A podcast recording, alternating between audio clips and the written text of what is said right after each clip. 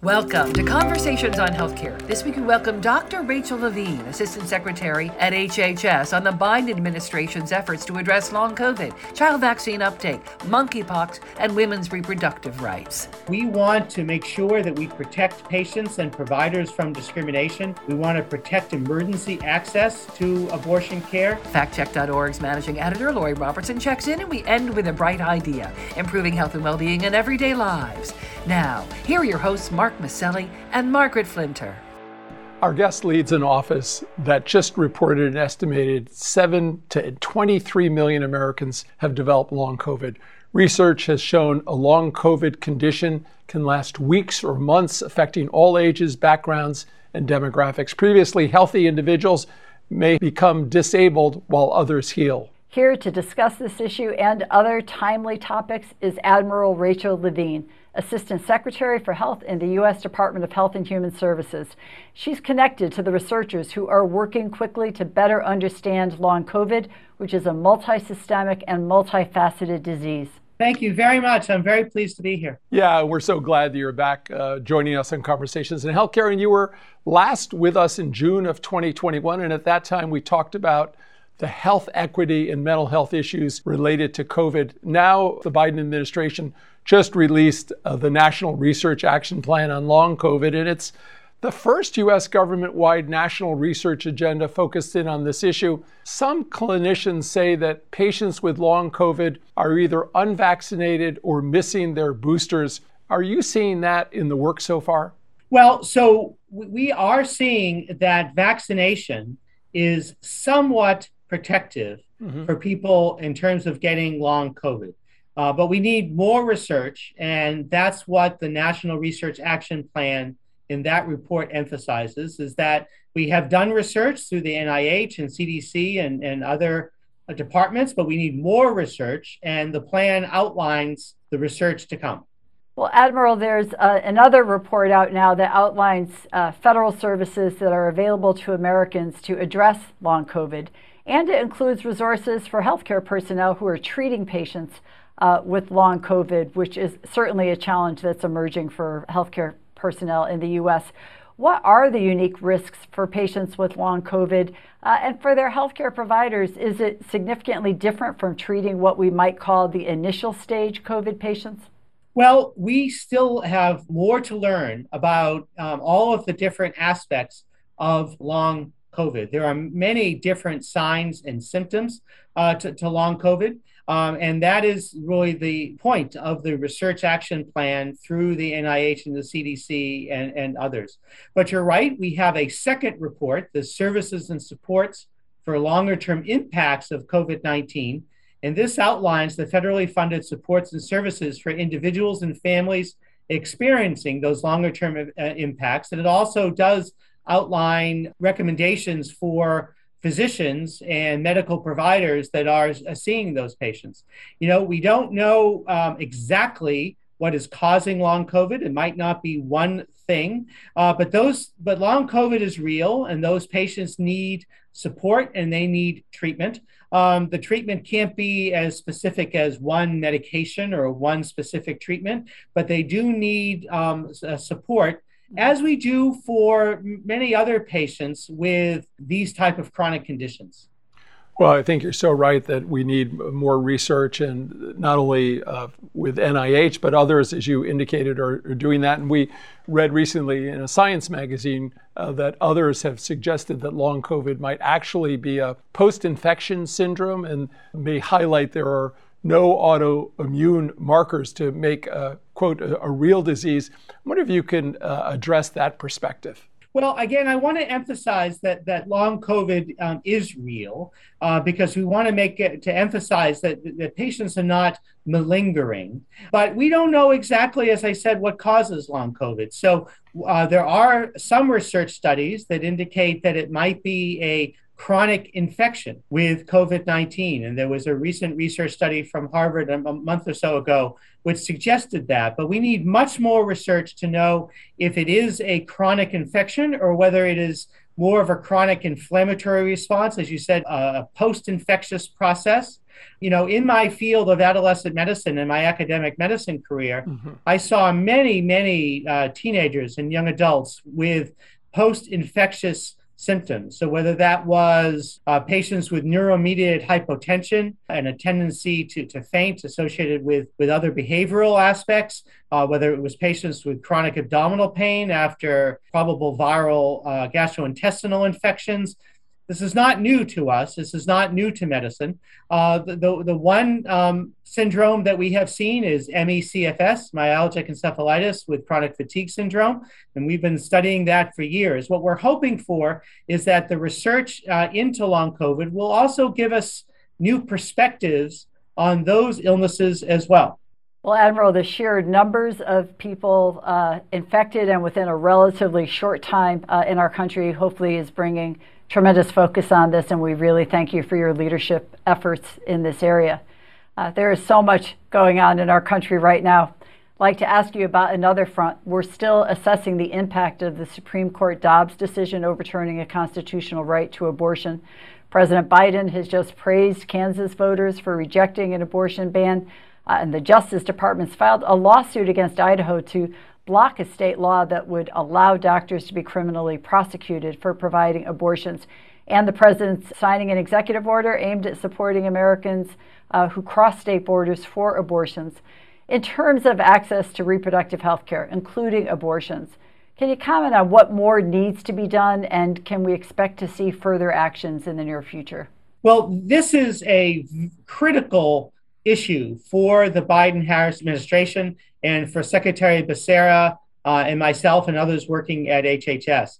You know, access to health care, access to reproductive health care and reproductive rights is a core value of the administration, uh, really uh, uh, uh across the federal government, uh, and particularly for Secretary Becerra and HHS. So, uh, so, the secretary has laid out a plan and, and, is working to take action to help people. And as you said, the president signed an executive order. You know, we want to make sure that we protect patients and providers from discrimination. We want to protect emergency access to abortion care. Uh, we want to make sure that providers have training in the in these services, and we want to strengthen family planning care and emergency contraception in the face of, of this extremely difficult and challenging Supreme Court decision. And so we are working um, through my office of the Assistant Secretary for Health and then other offices, our Office of Civil Rights and others, on these initiatives. Uh, we have launched a website, reproductiverights.gov, which is a public awareness uh, website. We are convening health insurers and, and calling on them to commit to meeting their obligations to providing coverage for contraceptive services at no cost, which is uh, required by the Affordable Care Act. Um, there is new funding uh, to bolster training and technical assistance for Title X uh, planning providers and more. So, um, many different efforts across our department and the administration on this issue. You know, Admiral, let's just stay on that topic for a moment. The administration has issued guidance to remind health plans and insurers of the Affordable Care Act's contraceptive coverage in, in light of the Dobbs decision. Uh, a group of senators has asked the Veterans Affairs Secretary to provide abortion access to veterans in states that restrict or ban the procedure. Uh, would you be in favor of such a move? Well, that, that's more of a, of a, a, a legal issue uh, that uh, for the VA that I can't really count on. But we want to make sure that people have access to the reproductive services uh, that they need and they deserve. And so we'll be working across the department and administration to achieve that. And Admiral, uh, yet another uh, major public health threat now in everyone's consciousness. We're dealing with monkeypox. Uh, and we'd like to give you a chance uh, maybe to respond to critics, uh, some in the LGBTQ community included, who say that the Biden administration has not done enough, uh, maybe to prepare as well as to respond based on what is happening now. Certainly, uh, we are seeing overwhelming interest uh, in receiving the vaccine by the targeted populations at risk at our community health centers here in Connecticut, but the supply is low. We don't know uh, whether it will be able to be replenished. Can you comment on this for us? Sure. Well, the monkeypox um, uh, infection issue is a, a, critical issue for the secretary and for HHS, uh, and obviously for the administration. They have just um, hired a coordinator at the White House um, and a, a, deputy coordinator, uh, Dr. Daskalakis, who has been at in the New York Health Department and the CDC very experienced in terms of these infectious disease issues. You know, remember that the the supply that we have had in the national stockpile has been for potential smallpox infection. There's no way to have anticipated that monkeypox would have spread the way it has um, in the world and in the United States. So we are fortunate that we have had a supply of the Jynneos vaccine uh, that we have distributed to the, to the state um, health departments for administration. And we are working with the manufacturer, um, which is located overseas, on purchasing more. We have received much of that vaccine and are working on distributing that. And then we've purchased more for the future. Uh, the CDC has outlined a procedure for the distribution of the vaccine, looking where the infections are now, but also looking to where they anticipate the infections will be in the future uh, so that we can stay ahead of, of, of, this. We have expanded testing and we have expanded testing to commercial laboratories. So testing should be much more available now. There are five commercial laboratories that can do testing. We want to work on um, mitigation and, and, and ways that people can help protect themselves from uh, infection with monkeypox, which is it's just different than COVID-19. It is spread only through close personal contact. It's not going to be spread across the room uh, uh the, the way that COVID-19 can be as a respiratory virus. Um, and we're working on distribution of TPOXX, which is the treatment. Now, again, the treatment was designed for smallpox, not for monkeypox, but it is effective against monkeypox. And, and so we want to work on the distribution of these resources, which again, the vaccine and the treatment have been stored for potential smallpox infection, but we are deploying them for the monkeypox response. There is another vaccine that people have mentioned, the ACAM 2000 vaccine, that also has does have significant stores uh, in the national stockpile for any potential smallpox infection. But it's a different vaccine. It's a, it's a live virus vaccine that is not totally attenuated. And it does cause a, a viremia, an active infection in people who then uh, usually very mild, uh, who then mount this effective immune response. But for people who are immunosuppressed, it can lead to a severe active infection, and it also can be spread um, by someone who's been immunized and could have spread to a close contact who might be immunosuppressed. So, you know, in the community most impacted, the men who have, se- have sex with men community uh, and the potential of HIV in that community, the ACAM 2000 is not really an effective countermeasure at this time.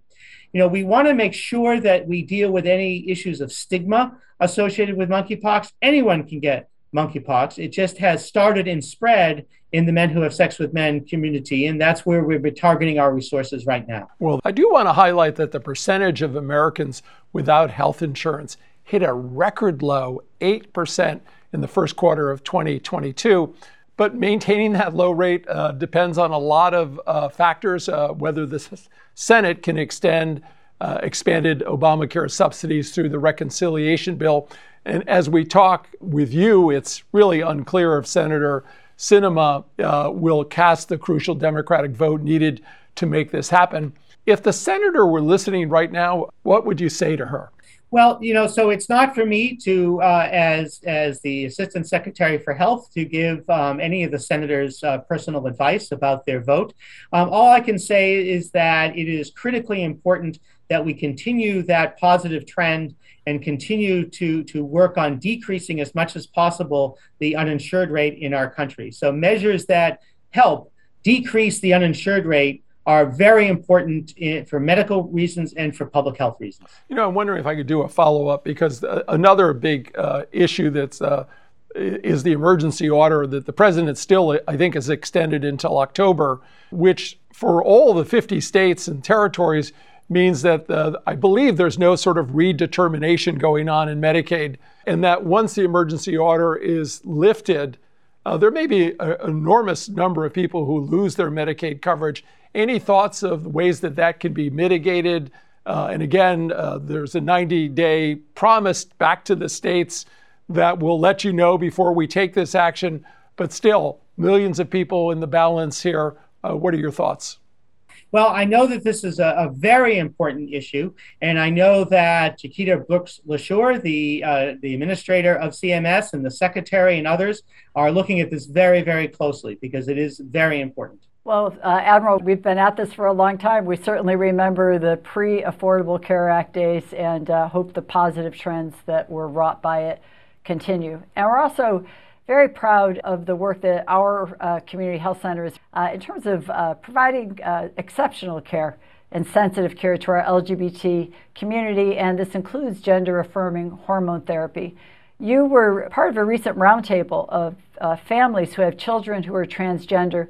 Maybe you could share with us a little bit about what you heard uh, about what people need, what might help more Americans understand what's at stake here. Certainly, the vitriol from the anti trans forces is very worrisome right now, particularly when we think of our young people. You know, we've made so much progress um, under the previous Obama administration and in President Biden's administration for the LGBTQI plus community. Uh, but unfortunately, we are facing a significant politically motivated backlash where there are politicians, particularly in states, that are enacting uh, laws and taking actions that are politically motivated and very challenging and potentially damaging to vulnerable LGBTQI plus youth, particularly for transgender youth and for gender diverse youth. So we're talking about actions in Texas and actions and laws in Florida and in, in, Alabama and in many other states. Um, so, you know, we're, we're going to need to respond to these challenges because we want to empower young people, but we also want to, to affirm and empower young people who are transgender and help them in their, um, in their care. So these uh, actions that limit their uh, participation in sports and activities, uh, actions that and laws that actually limit their ability to to access gender affirming treatment, often at, at by pediatric specialists at our expert children's hospitals, um, are egregious. And so we're going to respond in a number of different ways. One is in terms of advocacy. So the president has spoken about this, the vice president, the secretary, myself. As you said, I have visited with young people throughout uh, the country um, at uh, gender gender affirming clinics whether that's Seattle Children's Hospital, Children's National uh, Medical Center in Columbus, Ohio, and uh, DC Children's at Children's National Medical Center, and many other places. I've heard from these young people. I've heard from these families about the challenges that they're facing. So I have gone to Texas, I have gone to Florida, and I am speaking out about this. But that uh, advocacy is necessary, but it's not sufficient. So we're also working on policy. Um, in the last number of weeks, our Office of Civil Rights has put out for public comment uh, their rule and regulation, which states that the Affordable Care Act and Section 1557, which states that you cannot discriminate on the basis of sex, that that includes sexual and gender minorities, that includes sexual orientation and gender identity. And after the public comment, that will inform everything that uh, how we look at that issue across HHS including for HRSA and community health centers, including for CMS and for Medicare and Medicaid and for insurance coverage. And so we're looking forward to the promulgation of that regulation. I know that in other departments, at the Department of Education, they have made the same interpretation for Title IX, and that has gone out for public comment. And we know that the that the administration is going to be working on the legal front and with the Department of Justice, which has already weighed, weighed in with, with a brief um, and comment on Alabama's law, which actually made providing gender affirmation treatment a felony for those pediatricians and experts at children's hospitals. Um, and then finally, the president has called for Congress to pass the Equality Act in terms of, of rights and uh, for sexual and gender minorities. So we have to work on all of these fronts to protect the rights and freedoms for LGBTQA plus individuals and their families. Well, it is so important to focus on rules, regulations, and legislation. There's a lot that looks like it's in the pipeline. um, that will um, have a profound impact. But I do want to just uh, note for our uh, audience that you're known and praised for your mental health work. Uh, so thank you. And certainly it was good news when the new 988 suicide and crisis hotline began. And there's a federal mandate and 430 million uh, allocated to states to expand their crisis networks. But now there are reports that there are 29 states have not introduced any legislation to address the 988 hotline funding. What, what can the administration do, and can they work around the states and maybe directly fund nonprofits to do this work? What are your thoughts? Well, so you're correct. Mental health challenges um, coming um, uh, with the pandemic have been uh, very serious, particularly for youth, but really across the lifespan. And, and, that includes, of course, the disease of addiction and substance use.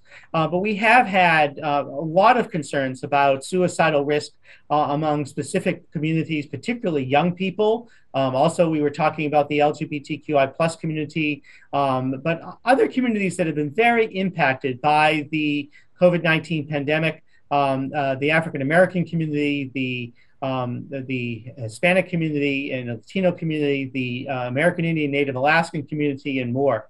And so uh, last month, uh, with my uh, associate, uh, uh, Assistant Secretary Delphin Rittmon of SAMHSA, we, HHS, launched a new three digit um, hotline, 988. it is for calling, but it is also for texting and chat. as you, I'm sure you know, teenagers don't uh, call. Uh, they, they will use texting or they might use chatting. Uh, and using that three digit line, uh, they will be connected to trained counselors, part of the existing National Suicide Prevention Lifeline Network.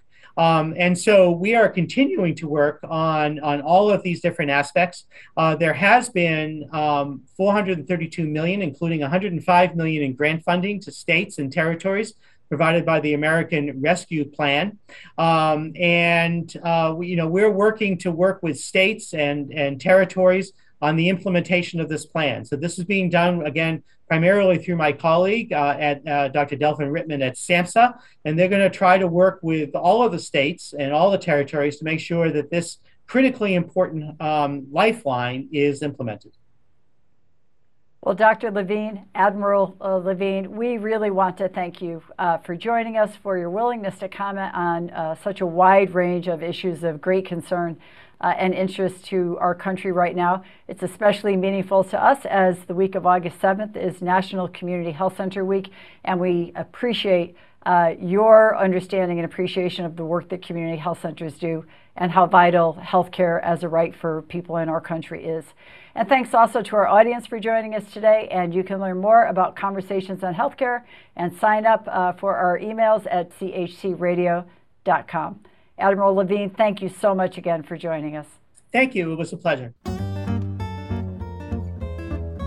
At Conversations on Healthcare, we want our audience to be truly in the know when it comes to the facts about healthcare reform and policy. Lori Robertson is an award winning journalist and managing editor of FactCheck.org, a nonpartisan, nonprofit consumer advocate for voters that aim to reduce the level of deception in U.S. politics. Lori, what have you got for us this week? Tetanus affects the nervous system after bacteria called Clostridium tetani enter the body through an open wound.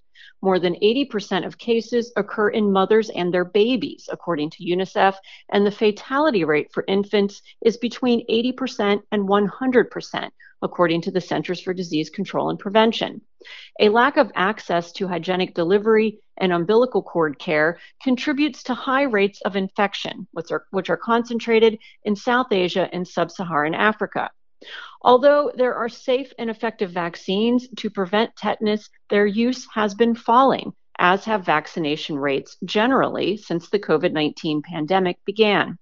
Despite the danger of this disease for infants, a group with a history of spreading vaccine disinformation called Children's Health Defense has promoted a video on social media suggesting that some tetanus vaccines are actually part of a covert plot to control population growth by rendering women of childbearing age infertile. That debunked claim has been around since the 1990s. The claim rests on the false notion that a hormone blocker would cause that would cause infertility had been surreptitiously added to tetanus vaccines. This claim, like many long standing conspiracy theories, is based on a grain of truth.